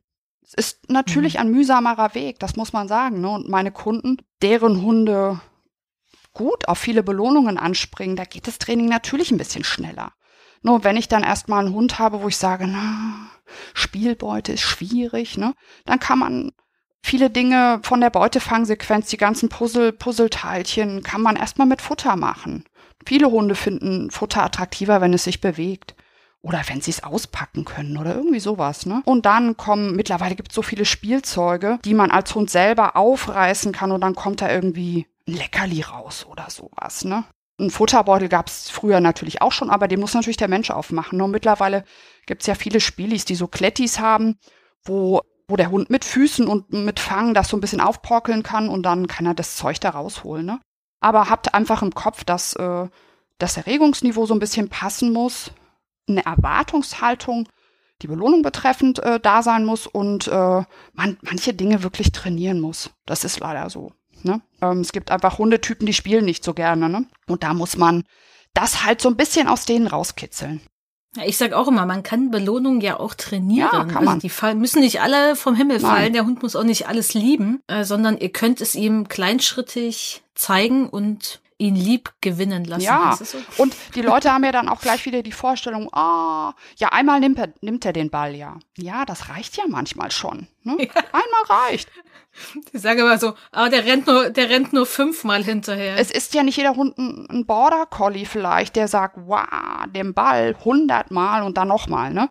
Das hätten jetzt meine Hunde auch alle nicht so Knorke gefunden, ne? Das will ich ja auch gar nicht, ne? Ich will spielen auch so, dass die Hunde sich vielleicht langsam aufregen und auch wieder abregen und dann kann ich da nicht eine Stunde in den Rheinauen stehen und da mit der Ballschleuder rumeiern. Da gibt es ein paar kürzere, ein paar längere, wieder ein paar kürzere Würfe, ein bisschen Futter zum Abschluss, bums, fertig aus. Und so sollte dann eine vernünftige Belohnung aussehen. Und bei manchen Hunden muss man sich halt ein bisschen, bisschen mehr Mühe geben, ne, dass sie solche Dinge dann irgendwann attraktiv finden oder auch Verhalten an diesen Dingen zu zeigen. Ne? Du hattest jetzt gesagt, äh, du baust spezifische Markersignale auf, betreffend für spezifische Belohnungen. Ich würde jetzt einfach nur gerne wissen, wie du das umsetzt. Gibt es dann vor diesem spezifischen Markersignal auch das, ich nenne es jetzt mal das allgemeine Markersignal, oder nutzt du dann nur die spezifischen Marker, wenn du eh weißt, ich mache jetzt die Belohnung Plumps und Plumps ist das Markersignal für das Futter fallen lassen? Wenn das jetzt das Plums war. Ja, also sagen wir mal so, das allererste, was meine Teams an die Hand kriegen, ist ein generalisierter Marker, dieser Marker für alle Fälle, ne? wo, wo ich erstmal alles dran bappe, was der Hund gut findet. Zugang zum Garten, alles rund ums Futter, um Soziales, Krimskrams, äh, ne? Du weißt schon. Genau wie bei Dogged Ride. Ja, genau. Und dann sieht man ja so im Verlauf des Trainings, okay, ja, Kegeln von Futter findet der Hund echt gut. Der schnappt auch gerne und so. Und wenn ich dann im Affekt bin, also klar, das trainiere ich natürlich auf, dass der Hund weiß, wenn ich Schnapp sage, werfe ich es in die Luft und er darf es schnappen. Im Affekt gucke ich immer, wie schnell brauche ich die Information am Hundegehirn. Mhm. Wenn ich jetzt weiß, oh, das ist ein Tier, wo ich mühsam das Stehen und Gucken trainiert habe und ich will dem Hund sofort sagen, danke, dass du es nicht verfolgt hast. Dann würde ich sofort meinen Spieli-Marker geben für es fliegt der Ball aus der Ballschleuder in eine andere Richtung, in die nicht das Wild gelaufen ist. Ne? Wenn ich erstmal selber sagen muss, oh, oh, oh, ich bin, oh, ich weiß jetzt gar nicht, was mache ich denn, was mache ich denn, was mache ich denn, lieber erstmal den generalisierten Marker raushauen und noch was nachschieben, aber ich gehe so immer nach dem Motto vor, wie schnell will ich, dass der Hund weiß, was kommt? Und wie wenig oder viel Erregung möchte ich im Hund haben? Wenn ich jetzt weiß, am generalisierten Marker klebt ganz viel, das gesamte Überraschungspaket, hm, kann es manchmal zu viel Erregung sein, wenn ich den Hund zum Beispiel in einen Stopppfiff oder mit einem Stopppfiff anpfeife und er stoppt und sitzt? Und ich weiß aber, das Wild ist da noch irgendwo würde ich ungerne sagen, es kann irgendwas kommen und es könnte auch der Ball sein. Ich möchte lieber, dass der Hund weiß, okay, die Mutti kommt gelatscht und gibt mir die Belohnung in den Fang, ich kann aber hier sitzen bleiben. Weißt du? So würde ich eher sagen, dass ich das so ein bisschen auswähle. Ähm, wie viel Erregung brauche ich im Hund? Wie schnell will ich die Information im Hundegehirn haben? Was kommt? Und wie gut ist das Team schon vorbereitet? Ne? Was haben die schon? Da kann ich nicht äh, gleich in der ersten Stunde sagen, wow, wir brauchen dies, wir brauchen das, wir brauchen jenes. ich brauche erstmal einen generalisierten Marker und am Ende kann das auch mal der Marker sein, der vielleicht besser funktioniert, weil viel mehr mit uns dranhängt. Ne? Dass man da auch so ein bisschen ein Feeling für kriegt, was nehme ich wann. Ne? Das, ich habe da nicht so eine richtig einheitliche Regelung. Aber es gibt so Situationen, da weiß man einfach genau, was der Hund vorhat oder eigentlich vorhatte und das, was er zeigt, einfach ein Ergebnis guten Trainings ist. Und dann sage ich hier, komm, nimm diesen Ball aus dieser Ballschleuder, aber lass bitte die Katze oder weiß ich nicht, was es ist. Ne? Ich muss sagen, genauso mache ich das auch, auch mit ASCII, schon seit Jahren. Und deswegen alle, die jetzt zuhören, sich denken so, what the fuck, wie viel? Ach, das muss man jetzt schon wieder zensieren hier, diese Folge. Ähm, wie, wie viele Gedanken kann ich mir jetzt machen in der Millisekunde, die ich eigentlich Zeit habe zu entscheiden? und Leute, Anja ist eine super trainierte Person, was diesen Umgang mit Markersignalen angeht, mit spezifischen Markersignalen, mit Belohnungen, mit dem Beobachten von Hunden und so weiter und die viele Erfahrung hat, die habt ihr jetzt vielleicht nicht. Und deswegen fangt ihr bitte alle mit diesem generalisierten Markersignal an. Ihr habt erstmal ein Markersignal, das ihr immer und überall benutzt und wirklich auch versteht, wie das funktioniert, was ihr da macht, nicht das einfach nur geben und belohnen, sondern vielleicht schon zumindest den Ansatz der Theorie dahinter verstehen, weil dann könnt ihr auch sagen, hey, ich baue später nochmal spezifische Markersignale auf für spezifische Belohnungen, die angekündigt werden, aber damit fangt ihr bitte nicht an. Ja, sehe ich auch so. Also das, das Must-Have bei mir im Training ist einfach das generalisierte Markersignal. Und wenn man dann merkt, es gibt da bestimmte Belohnungen, auf die fährt der Hund total ab, dann kriegen die einfach einen Namen und dann merken die Menschen dazu selber, boah, cool, wenn ich das sage, dann gerät der Hund in so eine tolle Erwartungshaltung und dann kommen die selber auf die Idee, das dann anzukündigen, ne? Und beim nächsten Mal das dann vielleicht gleich zu sagen, wenn der Hund mit Mühe stehen und gucken konnte oder sowas, ne? Das sind ja auch die Lernerfahrungen, die der Mensch zu dem Hund macht, ne? Und dass der dann sieht, wie der darauf reagiert, wenn man so eine Belohnungsankündigung gibt, ne? Und erstmal sind es eben die Belohnungsankündigungen, die dann irgendwann zu Markersignalen werden. Ne? Wichtig ist, finde ich, dass es ein Zugewinn fürs Training ist und es muss nicht jeder Hund tausend verschiedene Markersignale haben. Das ist nicht, nicht nötig, ne? Und das gebe ich auch nicht allen Teams an die Hand. Es gibt ja immer Leute, die mehr und mehr wissen wollen. Die kommen jede Woche zum Training und finden das total super und brauchen immer wieder Input. Und die fütter ich natürlich, ne?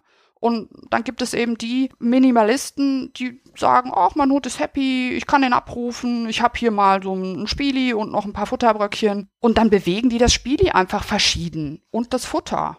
Ob die dann da noch was dazu sagen, pff, egal. Ne? Hauptsache der Hund hat Spaß und Hauptsache das Training funktioniert. Ne? Und wenn die dann sagen, oh, können wir nicht und hm, hast du nicht, ne? dann kriegen sie mehr an die Hand. Ne? Ja, steigern können wir das. Mehr geht äh, immer. immer. mehr, mehr geht immer. Ja. Meistens ist aber gar nicht notwendig, Nein. außer der Mensch hat da wirklich Bock drauf. Obwohl da nicht mal jeder Hund Bock drauf hat. Nein, es ist ja auch so ein, so, so ein Überraschungsding. Ne? Es gibt ja Hunde, die finden Überraschungen total super und sagen, wow, die Uli hat geklickt. Was holt ihr aus ihrem Sack? Und der nächste Hund sagt, oh, jetzt hat die geklickt. Oh nee, jetzt hat die Futter. Und ich wollte doch das Zergel oder so, ne? Weiß ich nicht, ne? Und da guckt man einfach auch, hat man einen Hund, der gerne weiß, was kommt, und dann kündige ich halt mehr an. Weil dann freut er sich auch, ne? Der findet Überraschungen dann scheiße, ne? Und wenn ich weiß, ich habe so einen Überraschungshund, boah, dann freut er sich auch über ganz viel, ne? Dann kann ich fast ja nie ins Klo greifen, ne? Nee. Ähm, ja, das ist ja so, ne? Und dann, dann gucke ich einfach auch, was habe ich für einen Hund, ne? Ähm, und, und was braucht der alles? Kein Hund braucht alles. Ne? Ich habe bei Ilse zum Beispiel einfache Marker aufgebaut, aber viele nutze ich für die Variante mit Spielzeug und mit Futter, weil sie da nicht so eingefahren ist. Ne? Ich kann also ein Wort fürs Kegeln sagen und entweder kegel ich da Futter oder Spielzeug. Es gibt aber Kundenhunde, wo ich das differenzieren muss. Sonst sagen die, Ih, was hat die denn da gekegelt? Ist doch nicht wirklich ein Ball. Ich dachte, es ist Futter. Ne? Dann muss ich das differenzieren. Ne? Genau. Also wenn ihr mehr zum Thema Training mit Markersignalen wissen wollen, kann ich euch mein Buch empfehlen, Markertraining für Hunde im Kosmos Verlag. Und als super Ergänzung wäre natürlich Anjas Buch, Jagdverhalten verstehen, kontrollieren, ausgleichen, auch im Kosmos Verlag erschienen. Weil da geht's natürlich nochmal ganz tief in die Materie Jagdhunde, Training mit Jagdhunden, Training am Jagdverhalten mit Markersignalen. Genau, und da sind aber tatsächlich, sagen wir mal noch, unsere alte Kombi ist da noch drin, das generalisierte Markersignale und viele verschiedene Belohnungssignale und ich schreibe ja wieder. Und da wird dieses ganze Marker-Thema nochmal so ein bisschen auseinanderklamüsert. Das, äh, ich habe ja etwas länger an meinem Buch geschrieben. und hätte ich das Kapitel nochmal geändert, dann Wäre es noch länger. Ja, dann, dann hätten meine Lektorinnen noch mehr graue Haare bekommen. Das, ähm, ja, man hat ja immer gefühlt, jede Woche fällt dann was Neues an, wo man sagt, ach Mensch, das könnte auch noch und hier und ah, und das ist noch neu und ah, das ist auch irgendwie cool. Aber irgendwann muss man mal einen Punkt machen, ne? Und dann geht einfach nicht alles. Genau. Und für den Anfang braucht ihr das wirklich sowieso nicht. Ihr braucht es mal ein Markersignal, solltet bitte damit umgehen können. Euer Hund sollte das kennenlernen und ihr solltet es überall im Alltag einsetzen können. Jetzt nicht nur im Jagdverhalten oder einer Hundebegegnung oder beim Tricktraining, weil ansonsten werdet ihr auch gar nicht diesen großen Nutzen, den das hat, überhaupt daraus ziehen können. Ja, das lebt wirklich vom, vom ja. Füttern, sag ich jetzt mal. Vom ja. Benutzen und vom Füttern. Ja. Und je mehr da dran klebt, desto besser, ne? Und dann ist das irgendwann so ein, ja, dann kommt es einem auch über die Lippen. Ne, wenn man dann immer überlegen muss, sag ich das jetzt, sag ich das nicht und oh, schnallt sich oder schnallt sich nicht. Einfach machen und dann macht man es auch. Definitiv. Und so ist es dann auch, wenn ihr Belohnungen mit speziellen Namen ankündigt oder spezifische Markersignale nehmt. Auch da, es lebt davon, dass ihr das nutzt, weil wenn ihr es nicht mehr nutzt, ist es auch irgendwann wieder weg. Dann braucht man kein Wort, ne? Ja, dann braucht man das auch nicht mehr. Früher habe ich das bei ASCII extrem viel benutzt für verschiedene Sachen. So spezifische Namen für Belohnungen, weil er war schlechter ansprechbar oder auch in Hundebegegnungen. Er kannte immer das Wort Ball. Ball war jetzt bei uns jedes Spielzeug, weil war ihm egal ob rund oder eckig oder plüschig. Und ich wusste, wenn ich das Wort Ball sage, nimmt er seinen Kopf zu mir und guckt mich an. Natürlich habe ich das mal in einer Hundebegegnung benutzt, weil der hat ja auch Hunde verletzt früher. Und sein Kopf nach oben, wenn er, wenn er schon so einen Hund anguckt, wie ich bringe dich gleich um, weil du an meinem Hintern schnüffelst, da war natürlich perfekt, dann konnte ich schneller mit ihm weggehen. Das heißt jetzt nicht, dass ich den Ball dann rausgeholt habe in dem Moment.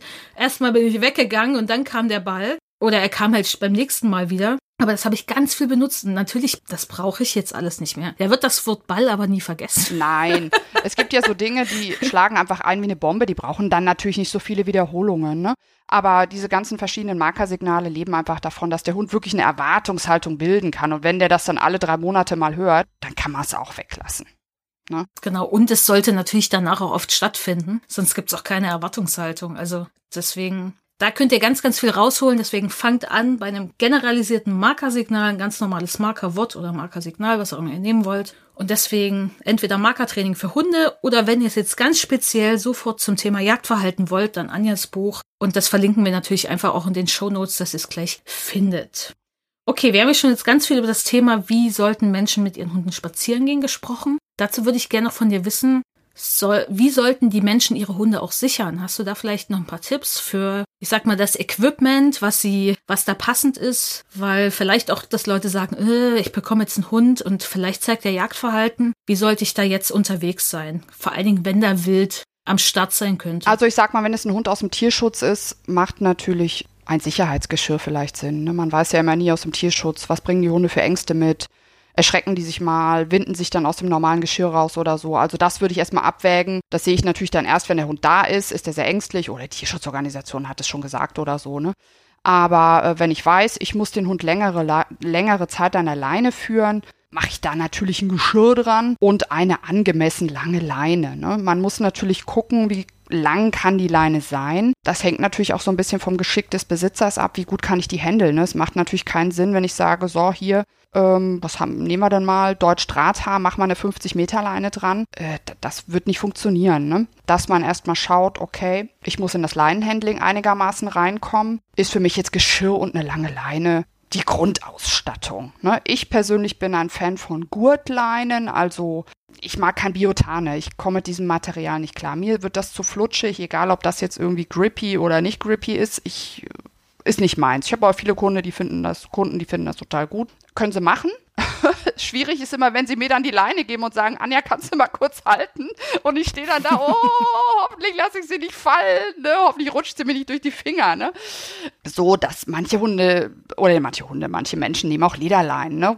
Muss man sehen, was man so in der Hand gerne haben mag, vielleicht noch mit Handschuhen oder so. Was ich in der letzten Zeit häufiger sehe, sind kleine GPS-Anhängerchen äh, oder sowas wenn man weiß, ich bin nicht immer dazu in der Lage, die Leine festzuhalten und es kann sein, dass sie mir mal aus der Hand rutscht und der Hund mit Leine oder mit ohne Leine, wie auch immer, von dannen saust, ist natürlich ganz gut, wenn man den Hund wiederfindet. Ne?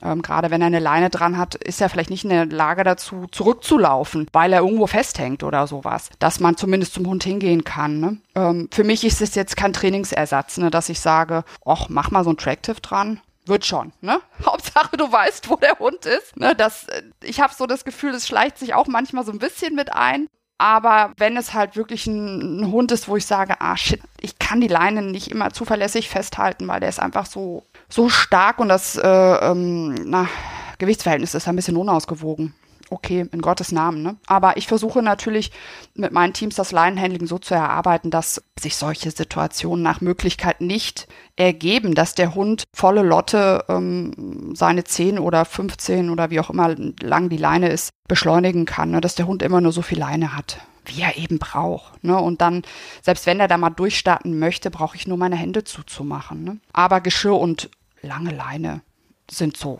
Grundausstattung. Ne? Und wenn man dann noch möchte, okay, wäre ganz schön, wenn wir vielleicht auch mal so eine lockere Leine, so ein lockere Leine-Ritual etablieren könnten. Habe ich Kunden, die auch mal über eine Halsung arbeiten oder so, oder man hakt dann vielleicht das, die Führleine vorne ein oder sowas. Das kann man natürlich auch alles machen. Aber wenn ich an Jagdverhalten arbeite, ist erstmal eine lange Leine gut. Ne? Und ähm, ich versuche natürlich schon zügig mit den Hunden Freilaufmöglichkeiten zu finden, dass man sich nicht so an dieser langen Leine festkrallt. Je nachdem, wie hoch das Kontrollbedürfnis der Bezugsperson ist, kommt man schlecht davon wieder los. Und irgendwann muss man natürlich auf die Fähigkeiten des Hundes vertrauen. Ne? Hundertprozentige Kontrolle kriegt keiner, egal wie, dass man natürlich irgendwann das Leinge auch mal schleifen lässt, mal abmacht. Ne? Aber natürlich nur dort, wo nicht die stärksten Auslöser alle naselang aus der Hecke hopsen oder sowas. Ne? Natürlich, erst wenn ich trainiert habe, ne? Meistens bin ich dann dabei bei meinen Leuten, dass wir sagen, so komm, lass mal schleifen ne, oder mach mal ab oder so. Ähm, mhm. Dass man so guckt, okay, wie sieht denn der Hund aus, was macht denn der dann? Ne? Es gibt durchaus ja Hunde, die, wenn die plötzlich merken, oh, Moment, ich kann weiter weg, okay. Ja, dann sind die vielleicht auch erstmal ein bisschen aktiver draußen. Aber dann hat man ja wirklich schon äh, einen Rückruf erarbeitet, ne, einen doppelten Rückruf vielleicht sogar, wo man so ein bisschen dranbleiben kann und den Hund erinnern kann. Wäre schön, wenn du dich zügig bei mir einfinden würdest. Ne? Und diese Ausflüge, die werden einfach auch kürzer. Es ist ja logisch, dass ein Hund, der, weiß ich nicht, ein Jahr in der Schleppleine war, und plötzlich merkt, wow, ich kann hier echt mal so ein bisschen rumschnurzeln. Die Welt wird ja, größer. die ist dann einfach total krass, die Welt, ne? Und dann sind das aber so die Anfangszeiten, die man einfach ein bisschen überwinden muss. Und wenn ich junge Hunde ins Training kriege, versuche ich natürlich, das Thema Schleppleine so reduziert wie möglich anzu, ja, anzusagen, wie auch immer, ne? Dass ich sage, okay, so viel wie irgendwie nötig, aber so wenig wie möglich, ne? Dass man sich gar nicht so da reinwurstelt mit der Leine. Ne, gerade die jungen Hunde, gerade wenn es noch Welpen sind, sind sie meistens ja um einen rum, wenn es nicht gerade eine Bracke ist. dann hat man ganz gute Karten. Ne? Ähm, und wenn die Hunde früh lernen, ach Mensch, die Mutti oder der Vati, die haben auch was drauf, ne? dann ist auch dieses, nur die Hundewelt bietet spannende Sachen, das äh, tritt da nicht so in den Vordergrund, weil natürlich von, den, von uns auch einfach total viele coole Sachen kommen. Und dann fällt man nicht in dieses, in dieses Loch, ne, dass der Hund sich vielleicht lange um uns bemüht hat, aber gemerkt hat, ja, pff, na die, ne, die ist ja vielleicht drauf, die macht ja gar nichts, ne? Und natürlich ja, kommt eh nichts. Ja, und da machen die auch was anderes. Warum sollten sie dann noch Blickkontakt oder mal ein Warten anbieten, wenn da sich keiner für interessiert, ne? Und das ist ja, was man leider oft draußen sieht, ne? Äh, Leute, die mit ihren Junghunden spazieren gehen, mit dem Telefon am Ohr. Pff ja, kann man machen. Ja, und dann, aber und dann kommt noch die Jugendentwicklung und ja. tschüssi. Und wenn dann der Hund weiß, die Mutti ist öde, dann ist klar, wo der hinläuft. Zu Hunden, zu Wild, zu was auch immer, ne? Ja, ich habe, oh, was war das? Ich habe Wortfindungsstörungen, seitdem ich schon bin. Ich habe, wir haben letztens einen Welpen getroffen, also was heißt letztens, da lag noch Schnee, ist aber gar nicht so lange her. Was war das denn? Was, sie, was man ganz selten in Deutschland sieht, so eine italienische Jagdhundrasse. Aber nicht die Spinone. Doch, ah, ja. doch. Ja. Also ich sehe die mehr, weil ich echt viele kenne. Da habe ich hier nämlich, also hier in Berlin, Potsdam, habe ich bisher keinen Welpen gesehen, nur Erwachsene. Da habe ich ihn gefragt, ist das ein Spinone-Welpe? Er so, ja. Ich so, oh, sieht man sehr selten. Es hat ihn gefreut, aber dieser Hund hatte auch, der wollte bei mir bleiben, weil er das natürlich, er fand alles lustiger als seinen Menschen, aber der Mensch war halt auch nicht nett, ne?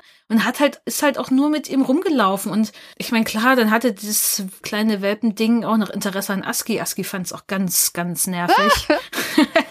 weil es immer so um ihn rumgewuselt ist. Aber mittlerweile ist, äh, findet er das nur nervig und macht einmal mm und brummt ein bisschen vor sich hin. Dann war der Welpe bei mir und er war auch wirklich, also ganz, ganz zauberhaft, so rot-weiß. Aber wir haben dann noch gesehen, ne, der ist dann mit allen anderen mitgelaufen, die dann noch irgendwie mal ihm entgegenkamen. Von, ne, von den Menschen kam halt auch recht wenig. Also nicht mal, hey, ne, nur, ne, komm jetzt hierher und lauf bei mir, dann leine ich dich an und schleif dich halt mit. Aber das war's. Und das ist natürlich jetzt, ich meine, ihr könnt euch alle vorstellen, das ist für so ein Kind jetzt nicht so Gott sei Dank spannend, hatte die Uli ne? ja schon Hunde. Davon Mhm. wird dein Baby bestimmt profitieren, ne? Wahrscheinlich. Ja, es ist also, einfach, ich habe ja keine Kinder, aber ja, bedürfnisorientiert mit einem Lebewesen ist umzugehen, einfach ist schon wichtig, cool, ne? Und das ist dann, dann hat man es einfach, hat man es einfacher, ne? Das muss man einfach sagen, ne? Wenn der Hund weiß, die hat's auch drauf und nicht nur die, die Umwelt, hat das schon Vorteile, ne? Ja, und auch, auch zu wissen, wann nehme ich mich jetzt mal raus und lass diesen Raum und wann schalte ich mich auch ein, ne? Weil ich will jetzt nicht die ganze Zeit beim Hund sagen, mach mal X, mach mal Y. Jetzt kommt die Belohnung, sondern eigentlich möchte ich relativ wenig sagen müssen. Aber wenn ich merke, okay, er mag jetzt gerade mit mir, dann stehe ich natürlich vielleicht parat, vielleicht nicht jedes Mal. Und Ne? das ändert sich ja auch. Ne? Natürlich wird man am Anfang des Trainings mehr mit dem Hund kommunizieren. Man muss ja erstmal erklären, was findet man gut und was möchte man trainieren und so weiter. Aber je besser die Hunde trainiert sind, desto mehr machen sie ihr Ding. In unserem Dunstkreis, ne? Weil ich auch weiß, wenn ich jetzt stoppe, dann stoppt die auch, ne? Äh, Und dann kann die da rumeiern, ne? Und dann weiß man ja irgendwann, okay, in dem Umfeld kann ich mich im Grunde, ja, kann ich mir einen Kaffee kochen, ne? Und in einem anderen Umfeld muss ich halt vielleicht ein bisschen, ein bisschen mehr auf Zack sein, ne? Ähm, wenn man halt einen jagdlich motivierten oder einen Jagdhund hat oder auch einen Hütehund, ähm, gibt es sicherlich Umfelder, wo man schon immer noch mal ein bisschen gucken muss. Oder die Jahreszeiten machen ja auch, dass Wild mehr oder weniger aktiv ist. Ne? Und dann hat man oft, dass man sagt, oh, im Frühling, oh, ich muss wieder so ein bisschen aufarbeiten. Ne? Ähm, dann macht man das eben. Ne? Und dann kommen wieder die ruhigeren Phasen, wo man auch wieder mehr Raum geben kann. Ne? Deswegen gebt euch da auch als Menschen Zeit, dass ihr da reinwachsen könnt und glaubt nicht, dass ihr das vom ersten Tag an mit eurem Hund so machen wisst, wie wir das jetzt vielleicht machen oder dieselben Ergebnisse habt. Das ist eher unwahrscheinlich, dass das passiert. Ja, und wir haben ja auch ein bisschen dafür gebraucht, ne? Ja, definitiv. Das ist ja einfach so, ne? Die Leute sehen dann vielleicht irgendwann das Ergebnis, oh ja, das ist ja cool, ne? Aber das war auch ein hartes Stück Arbeit, ne? Ich habe Ilse vom, vom Züchter abgeholt mit neun Wochen und ab da arbeite ich mit meinem Hund. Das ist jetzt kein Dauerdings, ne? Dauerberieselung, Beschäftigung, was weiß ich, aber es gibt so gewisse Signale, die mir wichtig sind und die trainiere ich richtig gut, ne? Und dann funktionieren die natürlich auch gut. Aber man muss es halt machen. Es ist alles kein Zauberwerk. Egal, ob ich da einen Namen trainiere oder was weiß ich, oder ein Stoppen oder was weiß ich. Das Training an sich, also der Aufbau ist nicht so schwer. Ne? Man muss halt so ein bisschen gucken, wie arbeite ich entlang der Ablenkungen von schwach nach stark und wie passe ich meine Belohnungen an, ne? dass die auch wirklich äh, ins Bedürfnis äh, des Hundes passen. Ne? Und dann läuft's eigentlich gut. Wenn nicht sonst noch irgendwas an Stressoren da irgendwie rumwabert um den Hund. Ne? Genau, da kommen wir auch ein bisschen zu meiner letzten Frage, denn Viele Hunde, die Jagdverhalten zeigen, zeigen nicht nur Jagdverhalten, sondern haben vielleicht auch noch andere Themen. Probleme mit Menschenbegegnungen, Probleme mit Hundebegegnungen, Alleinbleiben. Oft sind das ja, also zu uns ins Training kommen zumindest oft Hunde, die haben so ein paar, in Anführungszeichen, Baustellen, nicht nur ein Thema.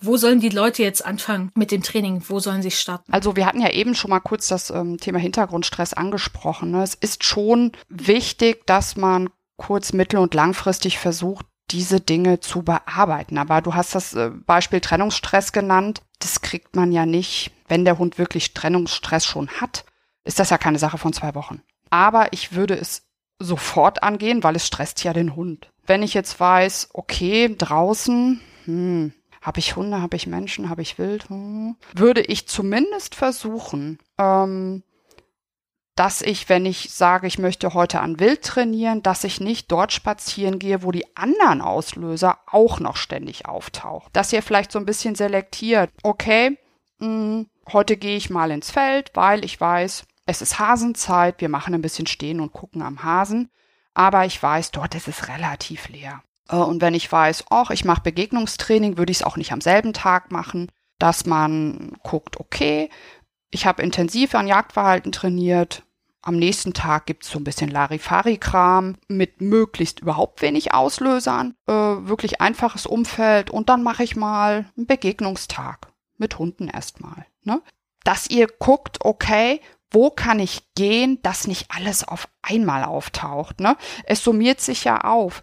Ähm, alles nacheinander abzuarbeiten. Also, dass man sagt, so, erstmal muss die sich mit Hunden vertragen, dann mache ich das wild. Das ist natürlich schwierig, weil man kann ja nicht so isoliert spazieren gehen, dass man nur Hunde, nur dies oder nur das trifft. Man kann zumindest das Umwelt, äh, das Umwelt, das Umfeld so auswählen, dass zu wild nicht noch total viele Hunde im Nahbereich auftauchen. Ne? Das würde ich schon gucken. Und ansonsten gilt natürlich, alles, was den Hund im Hintergrund stresst, ob das jetzt Hunde sind, Menschen sind, Geräusche sind, Trennungsphasen sind, sonst irgendwas, baut diese Stressoren ab. Das macht einfach Sinn. Und vielleicht braucht es dann für das Jagdverhalten gar nicht mehr so ein intensives Training, ne? wenn einfach diese Grundverfassung, dieses Gestresstsein, das ähm, Jagdverhalten vielleicht sogar ein bisschen befeuert hat, dann merkt man oft, oh Mensch, plötzlich läuft das, ne?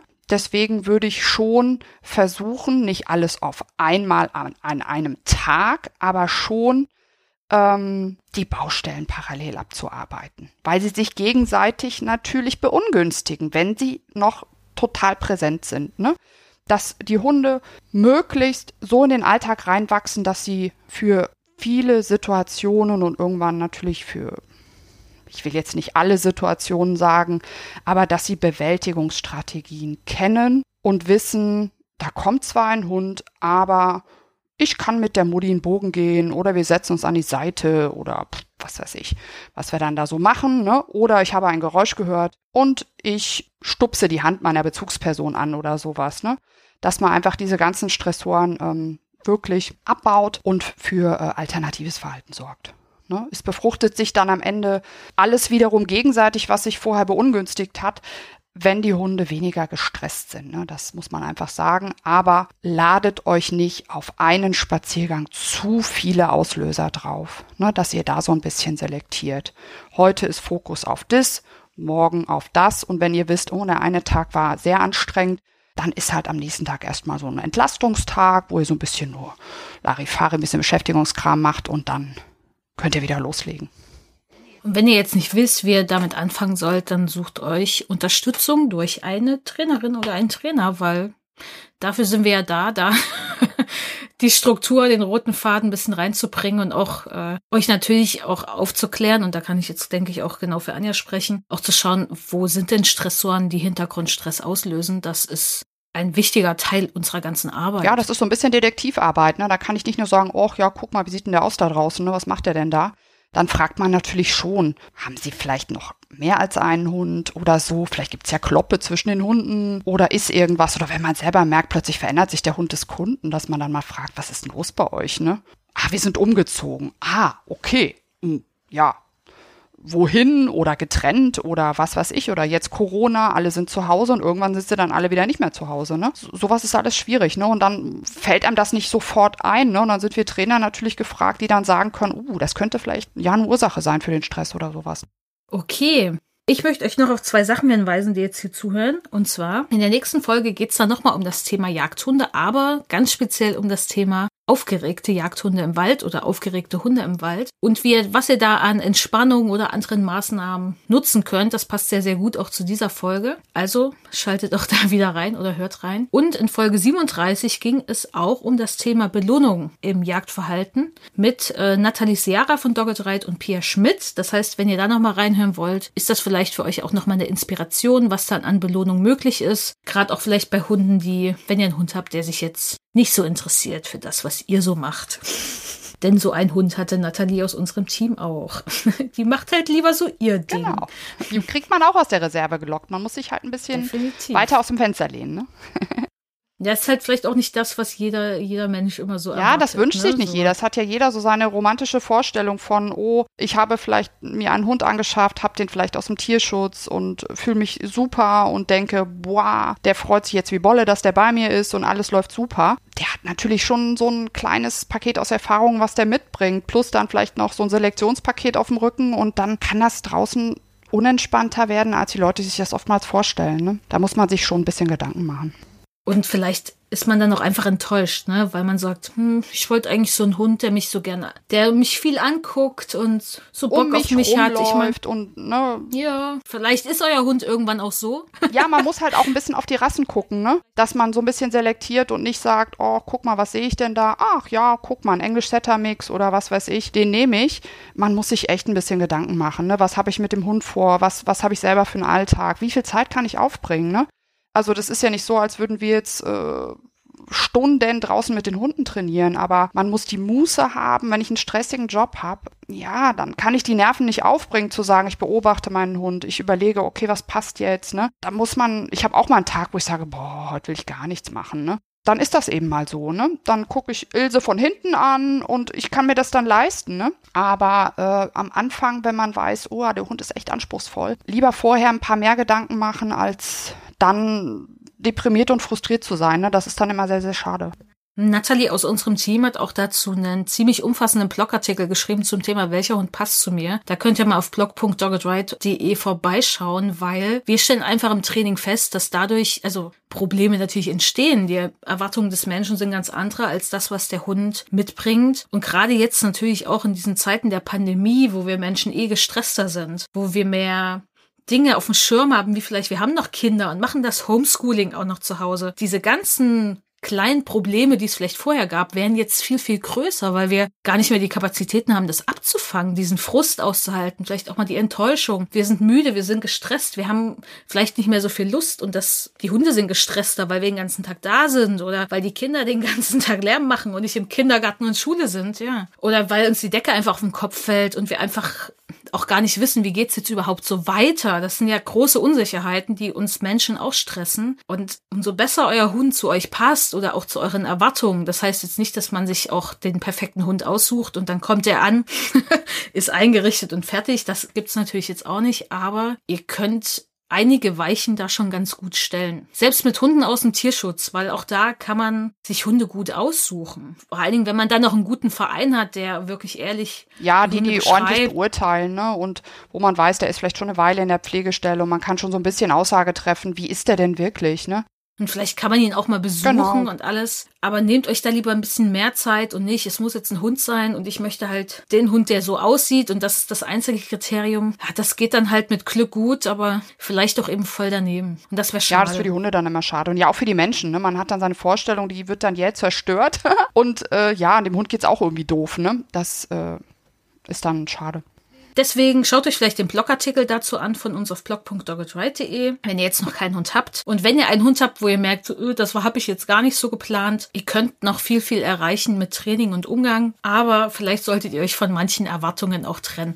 Dazu gibt's auch eine gute Podcast-Folge von uns zum Thema der perfekte Hund. Und welche Nummer war das? Folge 41, also genau die jetzt äh, vor dieser Folge erschienen ist. Vielleicht ist das dann noch was für euch, da könnt ihr noch mal reinhören. Ihr findet natürlich von Anja ganz, ganz viel online, ganz, ganz viele Webinare, äh, die sie für den Kosmos Verlag aufgenommen hat. Das heißt, wenn ihr von Anja jetzt noch mehr lernen möchtet, dann in Pandemiezeiten ja, genau. schaut euch Schön die Webinare an. Genau, alles online. Holt euch ihr Buch. Wir verlinken auch alles in den Show Notes und wenn Seminare in Präsenz natürlich wieder möglich sind. Also vielleicht so ab Mai, Juni habe ich die vage Hoffnung, dass ich wieder in Deutschland unterwegs sein werde und auch hier bei mir im Eck vielleicht noch wieder was machen kann. Aber das wird sich zeigen. Ne? Wir es wird sich zeigen. aber ihr findet ja alles auf ihrer Webseite und dann kann ich euch sehr auch ein Seminar von Anja empfehlen. Ich war ja schon bei einigen dabei. Ansonsten, wenn ihr noch was von uns zum Thema Rückruf zum Beispiel wissen wollt, dann kann ich euch unser kostenloses Webinar der sichere Rückruf empfehlen. Findet ihr unter training.doggedright.de. Packe ich auch in die Shownotes. Da haben wir jetzt gar nicht so explizit drüber gesprochen. Aber vieles, was wir hier angesprochen haben, gehört zu einem Rückruftraining einfach dazu. Das ist nicht nur, ich baue mal hier das Rückrufsignal Nein, auf. Das ist alles relativ komplex, ne? Ja, das ist schon ein bisschen, wenn ihr nämlich diese mehr Bausteine habt, dann habt ihr auch irgendwann einen sehr, sehr guten Rückruf. Aber nur das Rückrufsignal allein ist schon nett und cool.